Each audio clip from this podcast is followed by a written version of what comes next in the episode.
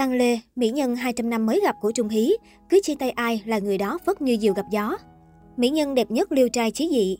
Tăng Lê sinh năm 1976, cô từng theo học Học viện Hí kịch Trung ương và là bạn học cùng khóa với dàn mỹ nhân đình đám hoa ngữ như Trương Tử Di, Hồ Tịnh, Viên Tuyền, Mai Đình, Tần Hải Lộ.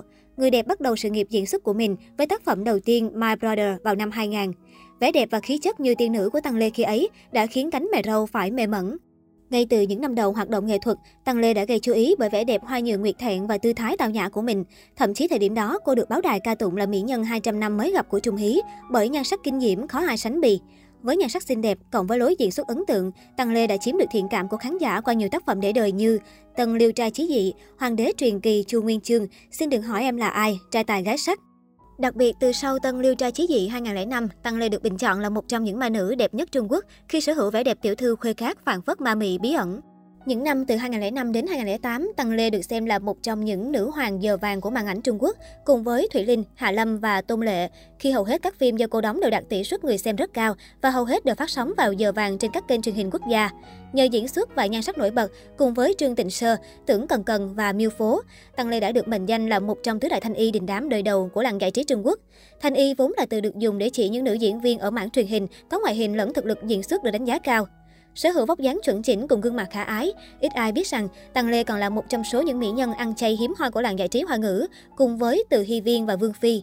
Dù là sao nữ có đầy đủ tố chất của một minh tinh và được rất nhiều đạo diễn, tạp chí thời trang săn đón, thế nhưng Tăng Lê lại thích đeo đuổi cuộc sống an nhàn, không màng canh đua, cộng với tính cách khá trầm tính.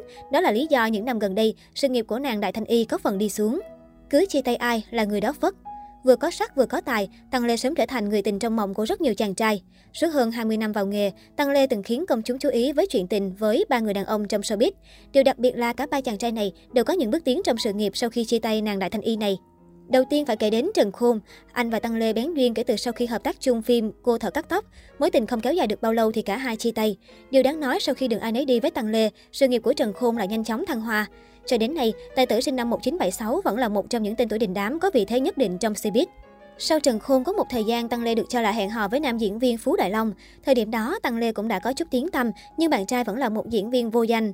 Sau một thời gian hẹn hò, sự lệch pha trong sự nghiệp của cặp đôi đã khiến họ phải chia tay.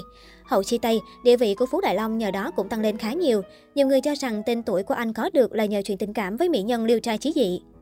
Qua hai lần đổ vỡ trong tình cảm, Tăng Lê chọn cách hẹn hò kín đáo với người sau. Thế nhưng bạn trai mới của cô, nam diễn viên Lý Dịch Tường, khi ấy đã lên tiếng thừa nhận yêu Tăng Lê. Chuyện này đã khiến cho sự nghiệp đăng lên của nữ diễn viên cũng bị ảnh hưởng ít nhiều. Trái ngược với bạn gái, từ sau khi công khai, Lý Dịch Tường lại được dân tình chú ý đến nhiều hơn và ngày càng phất lên trong sự nghiệp, kể cả sau khi chia tay bạn gái xinh đẹp. Sau ba cuộc tình bất thành, nhiều người cho rằng Tăng Lê là người có khả năng đặc biệt, luôn khiến tình cũ phất lên, trong khi cô lại luôn lận đận cả về sự nghiệp lẫn tình duyên. Đến giờ hầu như không có nhiều người nhớ về Tăng Lê. Trẻ trung độc thân ở tuổi 45, Đầu năm 2021 khi tham gia show truyền hình ăn khách, tỷ tỷ đạp gió rẻ sóng 2, Tăng Lê mới thực sự nhận được sự chú ý của khán giả nhờ nhan sắc hát tuổi, chẳng hề có bất cứ dấu hiệu lão hóa nào dù đã ở tuổi U50. Về đời tư, Tăng Lê vốn là người rất kín tiếng và nói không với scandal. Nữ diễn viên hiếm khi xuất hiện trên mặt báo với những tin đồn hay lùm xùm về cuộc sống của mình. Hiện tại, nữ diễn viên vẫn đang độc thân quyến rũ.